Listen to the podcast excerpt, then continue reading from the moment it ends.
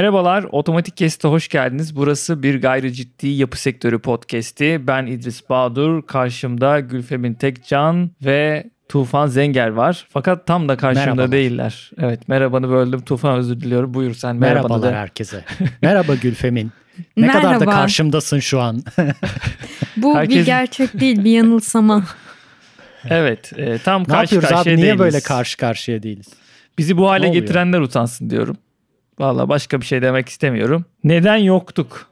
Bir aydır bölüm atamıyoruz, kayıt atamıyoruz. Malum e, katı önlemlerden sonra bir araya gelmek imkansızlaştı. Bu yüzden e, bölüm çekemedik. Ardından herkesi evinde kaliteli bir şekilde kayıt yapacak altyapıyı oluşturduk ve şimdi online olarak bir denememiz de olacak. Bu da bir bölüm Herkes olarak. kendi kendi öz stüdyosunda oturuyor şu an değil mi hocam? Evet herkesin kendi ses kartı, kendi mikrofonuyla. Evet başlıyoruz. Bakalım. Hadi bakalım. göreceğiz, göreceğiz. İnşallah güzel bir sonuç çıkar. Tabii biz bu, bu bir ay içerisinde bir sürü şey oldu Tufan. Şimdi onu es geçemeyiz yani. Yapı sektörüyle ilgili de bir sürü şey oldu. Gündeme tabii bir şeyler oturdu yani. Hala devam ediyor. 9. bölüm bugün tabii vardı sabahtan 7.30'da. Evet, Tufan biz izledin mi? 19'dan 20'ye geçene kadar birileri 9 bölüm falan çekti. Aynen aynen. Bizden Adam- de çok izleniyor. Kıskanıyoruz biraz. Milyonlar izliyor. Mümkün değil tabii oraya yaklaşmak. Tabii saygı duyuyoruz. Neden? Çünkü çok izleniyor değil mi Tufan? tabii. Tabii. yok çok yere. izlenen her şeye saygımız var. Tufan görüşün değişti mi adamla ilgili? Gerçekten bunu sormak istiyorum üstü kapalı. Şimdi bugün 9. bölüm çekilmişti. Ee, kayıt Yayınlandı, yaptığımız bugün. Şu an Ha. yayınlanmıştı. Evet. Pazar sabahı. Orada bir oğlan çocuğuyla ilgili bir hikayesi var kendisinin. O yüzden o hikayeyle beraber her şey resetlendi. Hmm, Geriye dönük. Yani çok bir şey demeyelim. Ha, Kendisine- Dalgalanan duygular içerisindeyiz. ya Kendisine ben selamlar diyeyim. Ne diyeyim. Ya bir Türk filminde şey vardı biliyor musun? Ol- olacaksa okumuş şey olsun diye bir biliyor, biliyor musun onu? Türk filminde. Biraz kitap okumuş en azından. Yılmaz Güney mi diyordu onu tam hatırlamıyorum ama böyle oturarak oku olacaksa okumuş şey olsun diyordu. Ben de her şeyin okumuşu iyi bence. O anlamda entelektüel oluşu beni şaşırttı. Yani Değil? Şey Yeşilçam istiyorum. kötüleri gibi. Yeşilçam kötüleri. Düzgün çok Türkçe daha iyisi konuşan. bence. Çok daha iyisi. Yani, Yani referanslar, şiirler, kitaplar, tabii beni çok şaşırttı o açıdan. siyaset, tarih hepsi var abimizde. Yani ben müritlerine şey olurdum genelde peşinden giden insanlar. Lan bu adamı niçin yani bu kadar seveni o? Demek ki bu yüzdenmiş ya. İyi bir hatipmiş oradan anlaşıldı. Başımıza ne geldiyse hatiplerden geldi bugüne kadar. Evet, bu konuya da değinmiş olduk otomatik kesit olarak. Ama bu, bu son bölümde yapı sektörünü ilgilendiren birkaç olaydan bahsetti. Aslında orayla Evet. belki denk gelir orada konuşabiliriz. Kısaca başlayalım o zaman. Son dönemdeki yapı sektörü haberlerimize. Obruk. ilk haberimiz Obruk Tufancığım. Obruk ne demek? Obruk. Benim her şeyi sormam böyle. ne demek abi obruk? ya Obruk. Yeraltı mağarası. Obruk. yer altında nasıl? bir çöküntü. Yer altında bir çöküntü, doğal bir çöküntü meydana gelmesi çöküntü. gibi bir şey değil mi? Alttaki katmanın yumuşaması ve böyle bir boşluk oluşması. E, derin Niye çukur. gündemimizde var peki şu an? Derin derin çukura obruk diyorlar. Tabii biraz büyük olanı. Bir toprak çökmesi. Şimdi biz birkaç bölüm önce aslında konuşmaya niyetlenip galiba konuşmamıştık. Konya'da bu problem vardı. Yolun bayağı yolu alacak kadar büyük bir obruk oluşumu ve o bölgede çok fazla obruk oluşumundan bahsediyordu. Bunun da yeraltı sularının işte çekilmesi, hareketlilikten ötürü olduğu geçiyordu haberde. Fakat biz bunu taşımamıştık. Eskişehir'in Sivrihisar ilçesine bağlı Yeniköy mahallesinde de yine tarlada bir dev obruk oluşunca vatandaşlar endişelenmiş. Yapı.com.tr'nin haberi. Orada da başlamış. Tufan İç Anadolu'da görülen bu obruklar inşallah hayra alamettir diyorum. Hiçbirine de net açıklama yapılmıyor. Yeraltı sularındandır falandır filandır deyip geçiliyor. Net bir açıklama göremiyorum. Bu konu beni endişelendiriyor. Yani böyle her ayrı ilde bunun gerçekleşiyor olması. Üçüncü bir il olursa yine biz taşıyor oluruz gündemimize. Şey olabilir mi? Kötü tarımsal faaliyetler sebebiyle oluyor olabilir mi? Yeraltı sularının geçiyor. kötü kullanımı Aynen aynen kötü vesaire. sulama da geçiyor. O tarz sorunları mı var? Şey sebepleri var. Evet ama sonuç çok ilginç abi yani 30 metre derinlikte 25 metre çapına sahip böyle bir e, Hollywood filmlerinde geçecek şekilde görüntüler. Çok ilginç. Post apokaliptik aynen. Mel Gibson'ın bir filmi vardı Science diye böyle uzaylılar havadan bir şeyler çiziyordu o. Hmm, on off tuşu çizmişlerdi Evet, değil o- mi? o on off arkadaşlar tuşu böyle tarlanın ortasına. Evet, Onun evet. parodi filmi olabilir. o Hatırladım gerçeği doğru. değil de Scary Movie'de falan dalga Onu geçmiş olabilirler. Doğru. Doğru. İnşallah başka illerde bunu görmüyor oluruz. Geçici bir şeydir. Yani bunlar tarımsal alanlarda mı olmuş? Peki kentsel bölgelerde, köyün içinde falan mı olmuş? Nasıl bir şey bu? Tarımsal alanlarda oluyor. Fakat Konya'da olanı bayağı yolu kapsayacak şekilde bir çöküntüydü. Ve yavaş yavaş çöküyordu. Tabii ki bu alanda bir yola da denk gelebiliyor. Anlık olan şeyler değil belli ki. Hani zamanla oluyor. Fakat her ne olursa olsun e, o bölgenin altındaki işte su hareketliliğinin olduğu açıklamaları var. Fakat dediğim gibi buna net bir tespit ya da buna dair bir açıklama ya da ana akım medyaya taşınan hiçbir şey yok. Bu anlamda herhalde daha fazla ilde görülmesini Şöyle, bekleyeceğiz. Yumurta Ki, kapıya e, ilgili iyi gelince açıklama duyalım. pulluk aramak meselesine dönüyor bu biraz. Çünkü birkaç ay önce Tabii, tabii. bu barajlar dolmadan önce yağmurlar artmamıştı o dönemde. İstanbul'daki su problemi konuşulurken o zaman yeraltı sularının aslında bitmekte olduğu ve asıl tehlikenin bu olduğundan bahsediliyordu. E Şimdi böyle yavaş yavaş birkaç tane daha obrukla beraber ancak gündeme gelir bence. Bakalım göreceğiz. Göreceğiz. Yüksek e, nüfus patlamasının 20. yüzyılla beraber getirdiği bir sonuç olarak doğal tehlikeleri bilime dayalı olarak düşünmeden ta ki bir yerimizde patlayana kadar önlem almamak konulu. Tüm dünyanın derdini çektiği bir olaya gidiyoruz gibi aynı son 1-2 haftadır yaşadığımız Marmara Denizi'nin ölmesi gibi olabilir mi? Ölmesi de o. Müsilaj konusu. Müsilaja direkt mi girelim Tufan? Sonra sonra konuşuruz. Bağlamışken, evet. güzel bağladım ya. Müthiş çok bağladın. güzel bağladım. Şu an bırakamayız müsilaj konusunu. Şimdi ben şu an her yerde geçiyor. Herkesin dilinde. Bu kirli görüntü Marmara Denizi'nde gördüğümüz Erdek tarafında da paylaşılan değil mi Tufan? Vardı görüntüler. Müsilaj konusuyla ilgili ben bir süre gerçek bir açıklama bulamadım. Bundan birazcık rahatsızlık duydum. Herkesin dilinde Marmara Denizi öldü, ölüyor. öl- Ta- tamam demek istiyorum. Tamam bak bir kişi kullandı bu tabiri. Hepimiz tekrar etmek zorunda değiliz bunu. Ne, ne olacak şimdi? Çünkü genel itibariyle sosyal medya Twitter'da da yani böyle suçlayıcı bir durum var genel itibariyle. Bir de şeye geldi konu biz yaptık bunu. Ben ona bayağı bir rahatsız oldum. Ben yapmadım. Ben yani ben yapmadım. 30 yaşında bir insanım. Bunun oluşumuyla ilgili bahsedilen tabii ki dolaylı olarak etkin vardır tabii ki. Küresel ısınma etkin vardır vesaire. Ama bahsedilen işte atıkların düzgün şekilde ya da gerektiği miktarda arıtılmadan Marmara'ya gönderilmesi ya da işte sebebiyle ilgili bir, birazdan birkaç tanesine değiniriz. Bu sebeplere benim etkim çok az. Yani ben bu yönetimde de benim sözüm sadece bir oy bugüne kadar iki defa oy kullandım. E, düşününce çok az yani. Neden böyle hepimiz bir de bu bu tarafa ben açıkçası destek verdim birkaç yerde ben de görüşüm dile getirdim. Sen ne düşünüyorsun Tufan? Suçlu musun sence bu müsilaj konusunda? Çok felsefi bir soru hocam. Bir tane çok ünlü bir yazarın bir sözü var hani kötülüğe ses çıkarmayanlar da suçludur bunca zamandır falan. Bilinçli olmalı ve ses çıkarmalı mıydık sence 20 yıldır? Biliyor Bir şeyler muydun? oluyor yani böyle falan. böyle bir şey olduğunu biliyor muydun? Önemli olan o. Müsilaj diye bir sorunu var. Marmara'nın kirlilikle ilgili böyle bir sorunu var ve böyle olursa böyle olur diye biliyor muydun bunu? Ben bilmiyordum. Bilmiyordun yani. Yok hayır. Gülfem biliyor galiba. Biz- o bi- ses çıkarmadı. Bize Haberim öyle bir var. bilgi Bir gelmedi. anda şey oldu. Aydınlandı. Atma. Aa evet. evet ben bununla ilgili bulduğum en temiz kaynak Teyit Orgun. E, Seçil Türkkan'ın bir yazısı var. Bir sonuç olarak müsilaj iklim değişikliği eylem planı için fırsat olabilir mi başlığı altında. Sebebi, sonucu ve dinamikleriyle ilgili çok detaylı ve referanslarıyla birlikte çok güzel bir yazı hazırlamış. Herkese öneriyorum merak eden insanlara. Ben de en son ihtiyacım kadar bilgiyi orada buldum. Bunun birkaç tane sebebinden bahsediyor. Bir denizin ısınması, iki kirletilmesi. Kirletilmenin de iki tane yanı var. Biri sanayi atıkları, diğeri bizim kanalizasyon atıklarımızın sadece ön arıtmadan geçmesi, daha detaylı bir biyolojik arıtma yapılmaması gibi gibi bu şekilde yan sebepleriyle birlikte anlatılıyor. Fakat ilginç olan şu 90'lı yıllarda yani ta 91'den bu yana zaman zaman bu müsilaj izlenip raporlar hazırlanıyor. Ve ilgili yerel yönetimlere ve genel idareye yine aynı şekilde bildiriliyor. Ve bir hareket edilmiyor. Genelde az olup akıntıyla denizin kendi kendini temizlemesine güvenilerek hiçbir şey yapılmadan devam ediliyor. Bugün gelinen nokta artık tamamen denizi üstünü kaplayacak kadar ve aşağıya ışık inmesini oradaki tüm canlı öldürecek kadar fazla olması. Sebebi alglerin çok fazla çoğalması. Bu diye geçiyor. Fitoplankton muydu Gülfem'in? Fitoplankton bir de aynı zamanda inorganik atıklarla da beraber deniz karı denilen bir oluşumdan oluşuyor. Zaten çok aşırı detaylı da bir konu. O yüzden ben mesela şuna da biraz mesafeli olmaya çalışıyorum. Yani öldürdük, şöyle yaptık, böyle yaptık. Çok böyle net ibarelere gidiliyor yani söylerken. Ben çekiniyorum genelde. Bilmiyorum gerçekten öldürdük mü? Bunun sonucu hiç mi yok ya da oldu mu? Doğrudan kimi suçlayacağız ya da bunun hareketi nasıl? Ben mesela İBB'den falan devamlı bakıyorum.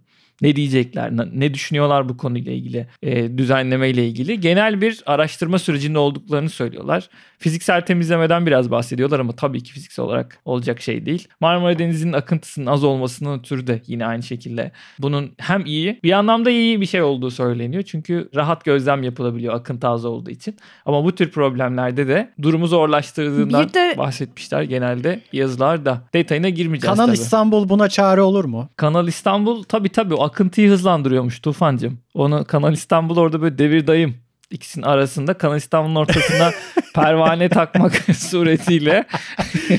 Değil mi? Birinin ucuna kuzeye doğru bir pervane, diğerine güneye doğru bir pervane. Öyle ya tabii ayranımız oldu. yok içmeye dediğimiz Bu tam bir Cem dinlenmiş karikatürüne tarafta... benzedi. Zihni sinir buluşları sunuyorlardı eskiden Penguen dergisinde ya da Levan dergisinde yanlış hatırlamıyorsam. Galiba Levan da olabilir. Zihni sinir böyle buluşları karikatürlerle gösteren bir çizer vardı. Hatırlayamadım adını. Google'layabilsek aslında çok... Onun kendi e, kitabı da vardı hatta. Ya. Evet Galiba. bende de vardı. Müthiş. Zihni sinir diye geçiyor evet. zaten. Mahlas ben... kullanıyor diye biliyorum ben. İsmini bilmiyorum. Evet, Olabilir. Tam ona uygun yani. Tam ortasında değil mi? Pervane takarak, akıntıyı hızlandırarak pisliği bir de köpürterek atmak şöyle dediğimiz bir şey var. teknoloji. ya şöyle bak. Şimdi saçmalıyoruz yok, yine. Yok yok söyle. Ya şunu diyecektim. Hani bir tarafa kaç milyar dolardı Tufan? 20 milyar dolar mıydı? Hatırlamıyorum Kanal İstanbul'un yapılma bütçesini. Eminim ki arıtma sistemlerinin geliştirilmesi bunun onda yüzde biridir. Oraya aktarılacak şey. Ama işte burada gelir yok. Bir de yer altında yapılan şey oy getirmiyor ya. Bu da çok kötü bir şey. Ne yazık ki. Bu fazlaca işlerin şeffaflaşması bizim içeriği daha çok görmeye başlamamız siyasi anlamda ve yönetim anlamında. Bu anlamda bence iyi oluyor. Şimdi artık daha çok gösterebiliyorlar. Yani sosyal medyada daha çok imkanları olduğu için yaptıkları altyapı yatırımlarını da daha çok sunabiliyorlar. Önceden adama nasıl anlatacaksın yani?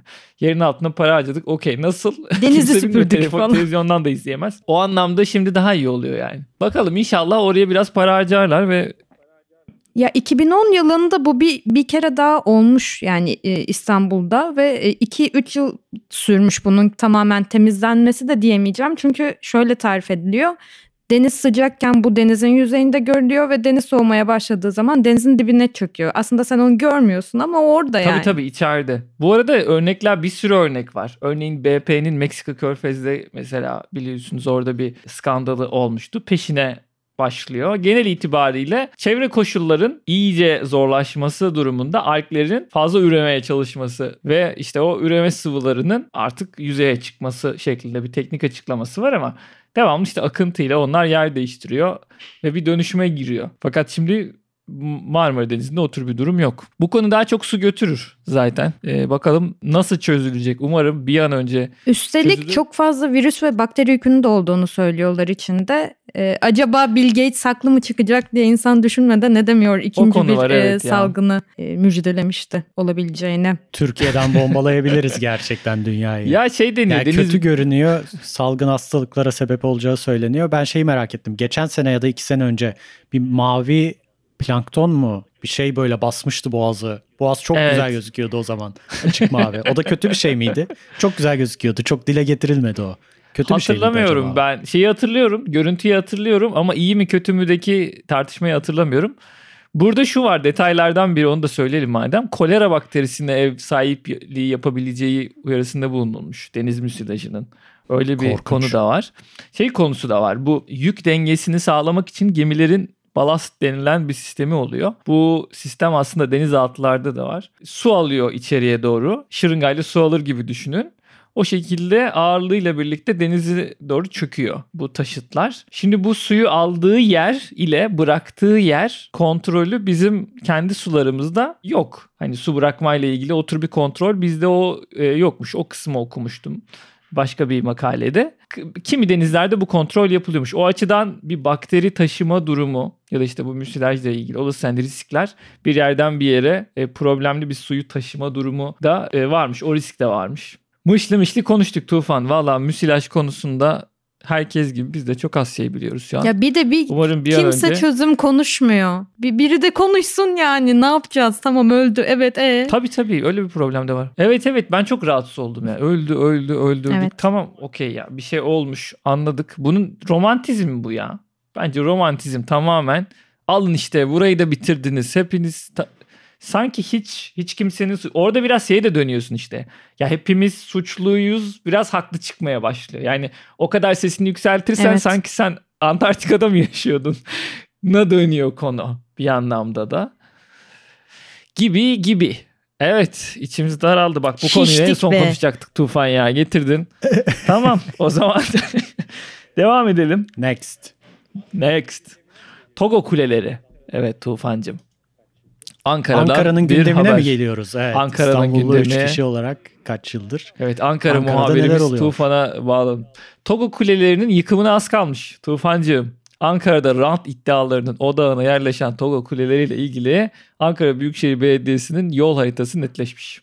Bir günün haberi. Yargı kararıyla iptal edilen imar planı yerine yürürlükteki imar planı uygulanmazsa yıkıma başlanacağı öğrenilmiş. Şimdi bu konular aslında hep vardı. Biz şimdi mimar olarak özellikle de ruhsat projesi hazırlayan ve buna katkıda bulunmuş mimarlar olarak normalde senin benim arsam olsa oraya bir birim inşaat yapabilecekken dayısı olan arkadaşların e, arsası olduğunda şu an Gülfem'in bana böyle 6-6 yapıyor. 6 birim inşaat yaptığını biliyorduk. Bunu da o kişiye özgü plan notu denilen imar planı diye bir konu var. İmar planı ilgili bölgenin e, nasıl yapılaşacağına dair hem çizgisel anlamda, tasarımsal anlamda bir karar verilmiş hem de yazı ile bir kural bütünüyle aynı şekilde düzenlenmesi imar planı. Bu imar planı notları oluyor.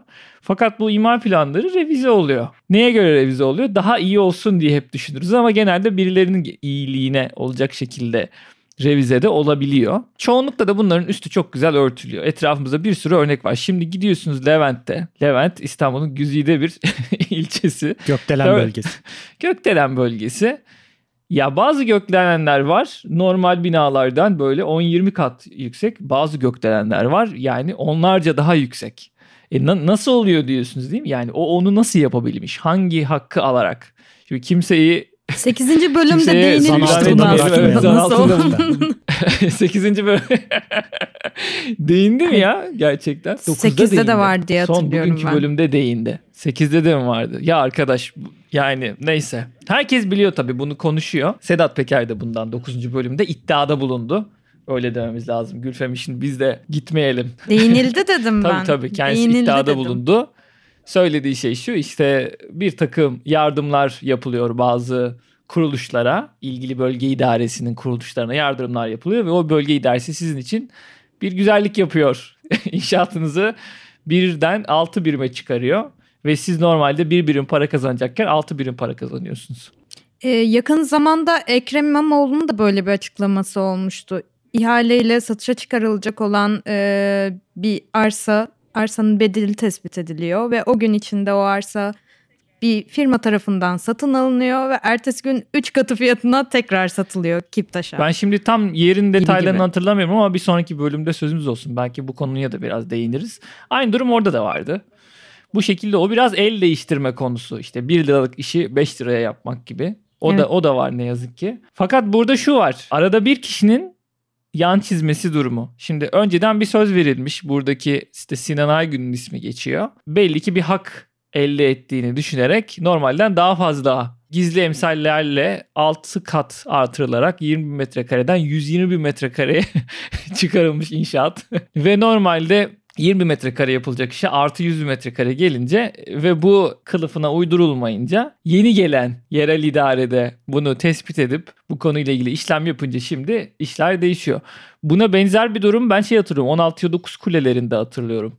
O da silüetle ilgili e, girmişti. o dönemki başbakanımız galiba. Şimdiki Cumhurbaşkanı Recep Tayyip Erdoğan küstüğünü mü söylemişti Tufan? Yanlış hatırlamıyorsam. Küstü şey dedi, şey demişti. Üstüne onun binanın tıraşlayıp Evet öyle bir şeydi ama tıraşlanmadı Evet. değil mi Tufan? 10-15 Duruyor. kat nasıl tıraşlanıyor ben çok bilmiyorum ama Tıraşlıyorlar yok canım tıraşlamak girmesin. istersen. deyip Şeyi ama hatırlıyorum. hala tıraşlanma falan yok herhalde yani. Boğaz Köprüsü'nden geçerken Tarihi Yarımada'ya bakarsanız oradan 2-3 tane şey minarelerin arasından çıkıyor Sultanahmet'in içinden. Tabii böyle. tabii tabii. Çok uzaklarda olmasına rağmen. Dönemin belediye başkanı rahmetli Kadir Topbaş kendisi de e, doktor mimardır. Salacak'tan bakınca ben görmüyorum diye bir açıklama yapmıştı. Evet şimdi silüet. Silüet ne demek felsefesi bunlar hep astigmat. felsefedir yani. evet yani Silüetin anlamını tart şey yapan, sorgulayan bir sürü Evet, yazı da var. oluyor, Yani ilgisi bunlar olan oluyor. insanlar varsa bulabilir. Akademik yazılar falan var. Herkes kendine göre çekiştirebiliyor bunu mesela. Yani Boğaziçi Ya bu- Köprüsü'nden Tarihi Yarımada'ya bakmak bir silüet midir yoksa Üsküdar kıyısından bakmak mı bir silüet midir? Hangi silüettir? Teknoloji geliştikçe silüetin anlamı da değişebiliyor. Farklı yorumları olabiliyor.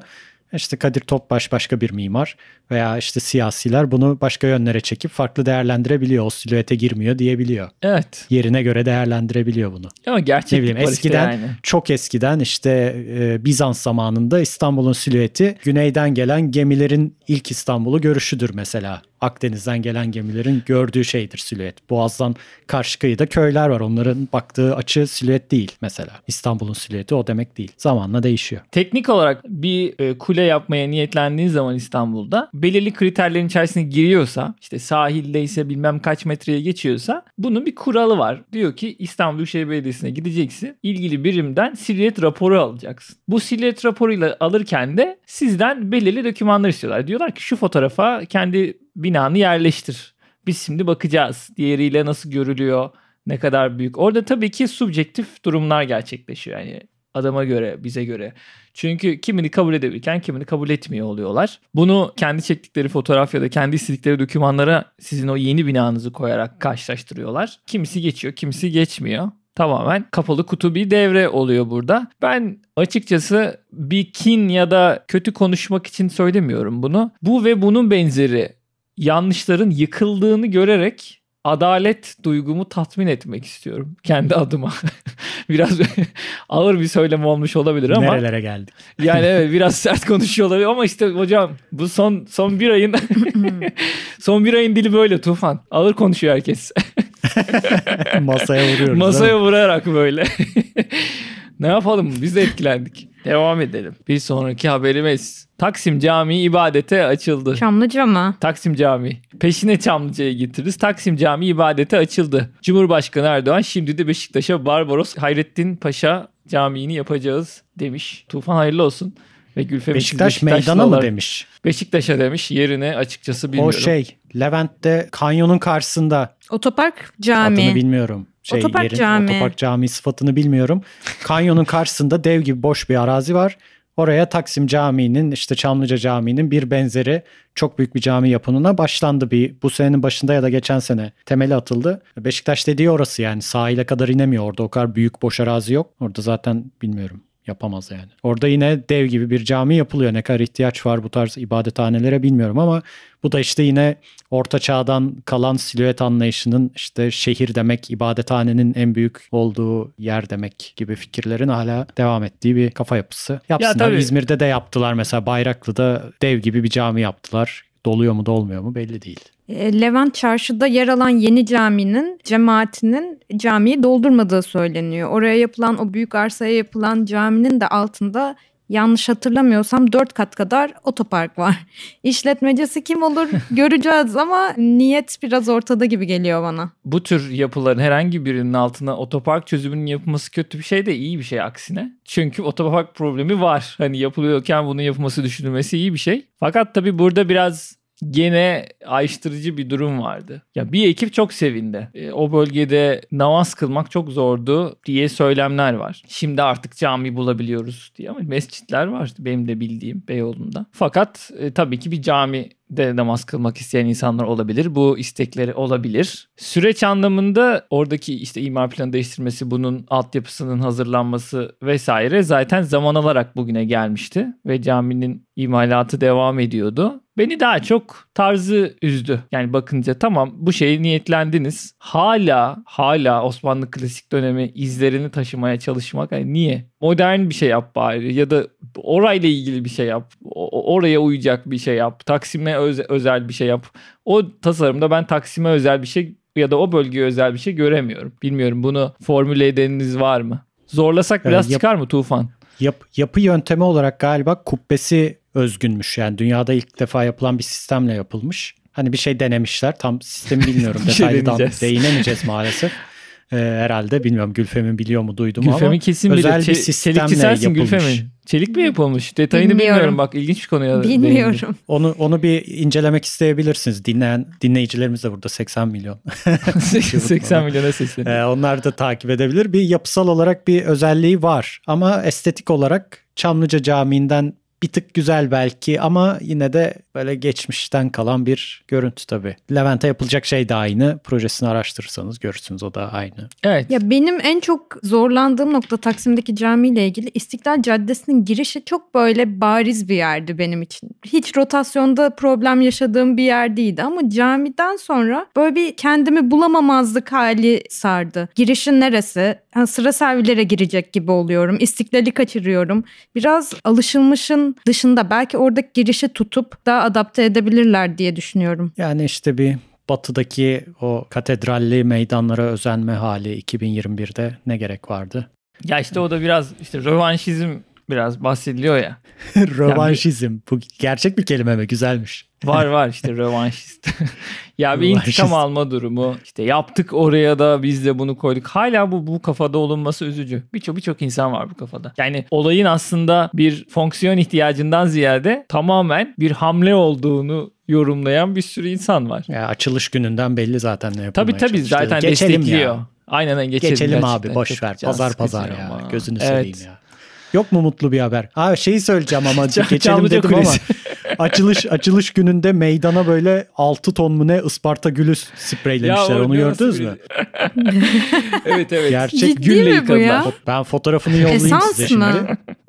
Gül suyu. Yayına da yansıtırız diyormuşum ama yapamıyoruz tabii ki. Bu arada şöyle bir şey oldu o gün. Açılışa gitmek, açılış kutlamaları vesaire serbestti ama pandemi sebebiyle Gezi Parkı'na dair herhangi bir basın açıklaması yapılması, bir toplanılması, anılması vesaire gibi şeyler biliyoruz e, ya. Çok da şey değildi. Çok Yasak gibiydi ya, sanki. Tabii tabii açılış Sen... oraya bir sürü insan gitti normalde. Bak biz de bölümlerimizi çekmedik değil mi? Aslında ihlal edebilirdik. İznimiz var. Hani çünkü e, mimarlar bu izine tabi. Gece mesaim var benim deyip bu bölümleri çekebilirdik ama çekmedik.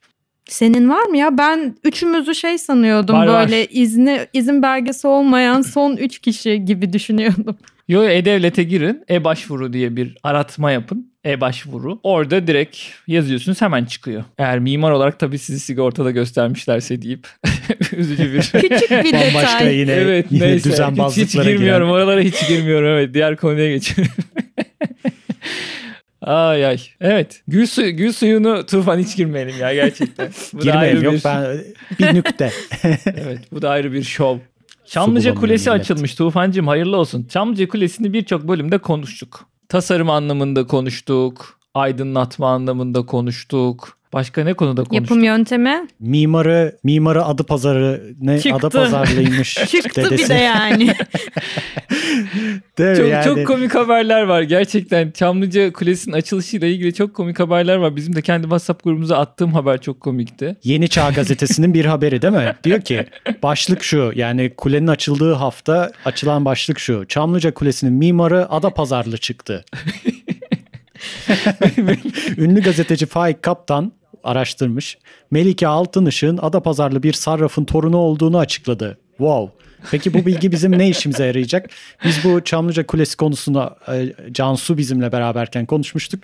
Sözü o yüzden Gülfem'ine bırakıyorum. Biraz da onun görüşlerini dinleyelim. Ya ben tam bir şey Doğrudur. bakıyordum bana ya bırakma. aslında tasarıma dair biz söyledik. Hepsini zaten konuşmuştuk tasarımına dair ve aydınlatmasıyla ilgili, imalatıyla ilgili bir, bir sürü konuya değindik. Şimdi tekrar onlara değinmeyelim.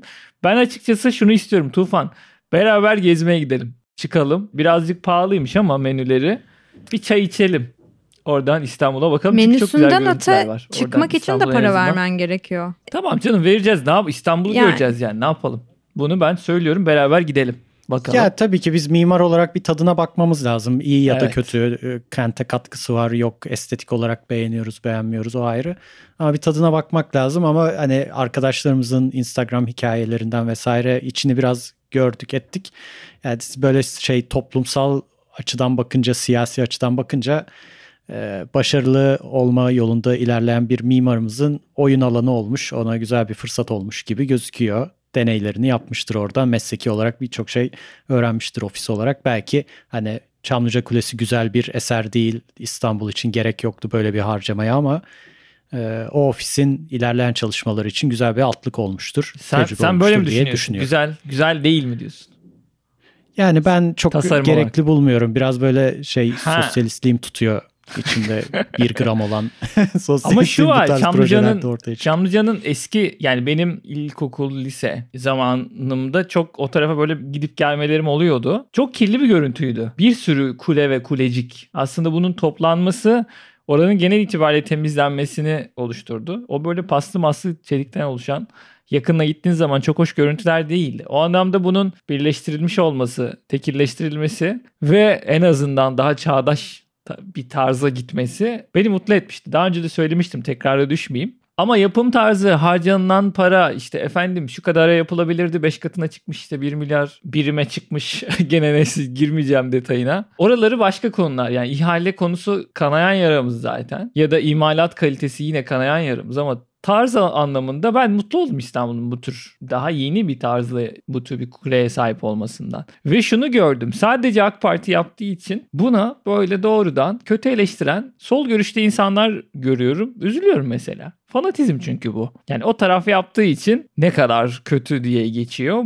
Diğer tarafı yapsa muhtemelen ne kadar modern oldu. Bak işte öbür taraf Orta Çağ Camisi yaparken bunlar bak ne kadar da modern çizgiler yaptı gibi diyebilirler. Ben mutlu oldum o açıdan. Bu tasarımın o elekten geçmiş olmasına deyip Bir de yapım kapatayım. yöntemi olarak da bence farklı bir şey. Yani ilgi çekiciydi. Evet çok ilgi çekiciydi. Belki bilmeyenler vardır. Kulenin katları birkaç kat halinde sanırım tek tek katlar da olabilir. Zeminde birleştirildi ve daha sonra vinçlerle beton bir korun çekirdeğin etrafından yukarı taşındı. Öyle birleştirildi. Bence bunun Türkiye şartlarında yani inşaat sektörünün çok geleneksel ve primitif devam eden bir ülkede e, yapılabiliyor olması da bayağı büyük bir başarı. Kalitesini bilemem. Yani yöntemi şu şekildeydi. Betonarme bir çekirdek. Çekirdek ne? Ana düşey sirkülasyon elemanlarının bulunduğu kısma çekirdek diyoruz. Bu Ve çekirdeğin taşıyıcı. aynen taşıyıcı da aynı şekilde. Betonarme, silindirik bir betonarme önce yapıldı. Sonra bunun içerisinden yukarıya kadar o en önemli parça olan sinyal veren kısım taşındı. Yani aslında bir boru yapıyorsunuz. Borunun içerisinden bu sinyal veren o kulenin uç kısmı, metal kısmı yukarıya kadar çekiliyor, yerleştiriliyor. Ardından içi ve dışı yapılıyor. O anlamda inovatif bir yöntemdi. Melike Hanım da anlatmıştı birkaç sunumu da ben de izlemiştim. Zaten seviyorlar böyle özel yapıları. Şimdi de e, Güney Kore'de bir full robotlarla yapılacak bir projeleri var. Güzel hareketler aslında düşününce. Şey de üzücüydü. Açılışında Melike Hanım'ı görememek. Çağrılmamış Kurdele, mı? Yüzü çok fazla gö- görülmüyor. Genelde siyasiler bulunuyor. Yani o fikre sahip olan mimarın pek yüzü görülmüyor. Aynı şekilde iki, iki tane görsel vardı. Robot Müzesi Güney Kore'deki. O müzede Melike Hanım'ı özellikle çağırıyorlar. Daha doğrusu hani uzaktan görüşmeyle de olsa net olarak yüzünü görüyorsunuz. Konuşmasını görüyorsunuz orada söz alıyor. Muharrem. İnce'ye bağlayacağız buradan Güney Kore Türkiye karşılaştırıp. Yok karşılaştırmıyorum da mimara saygı açısından söylüyorum. Görmemek yani o kurdelenin bir tanesinde Melike Hanım kesiydi yani. Diyerek İnşallah bir gün be abi. Konuyu nerelere indirgedik. Tamam neyse. Devam edelim. Konumuz kaldı mı? Bitti. Konumuzu Bence bitirmişiz güzel. ya. Bence çok Evet. güzeldi. Yeterliydi. Kafi. tekrardan böyle en azından online olarak başlamış olduk. Kısa bir aradan sonra sezonumuza devam ediyoruz. İnşallah kalite anlamında diğerlerinde yakalayacağını umuyoruz. Evet biz de bir yenilikçi bir bölüm denedik bugün. Üçgen biçiminde. Üçgen biçimde birbirimize birbirimize Belki de olay kaydederek. olacaktır yani. Evet o zaman teşekkür ediyoruz bizi dinlediğiniz için. Bir bölümün daha sonuna geldik. Söyleyeceklerimiz bu kadar. Bizi dinlemeye devam edin. Kendinize iyi bakın. Evet bize yazın sosyal medyadan e-mail atın. Görüşürüz. Ben de kendi adıma bir sonraki bölümde görüşmek üzere diyorum. Hoşçakalın. Bay bay.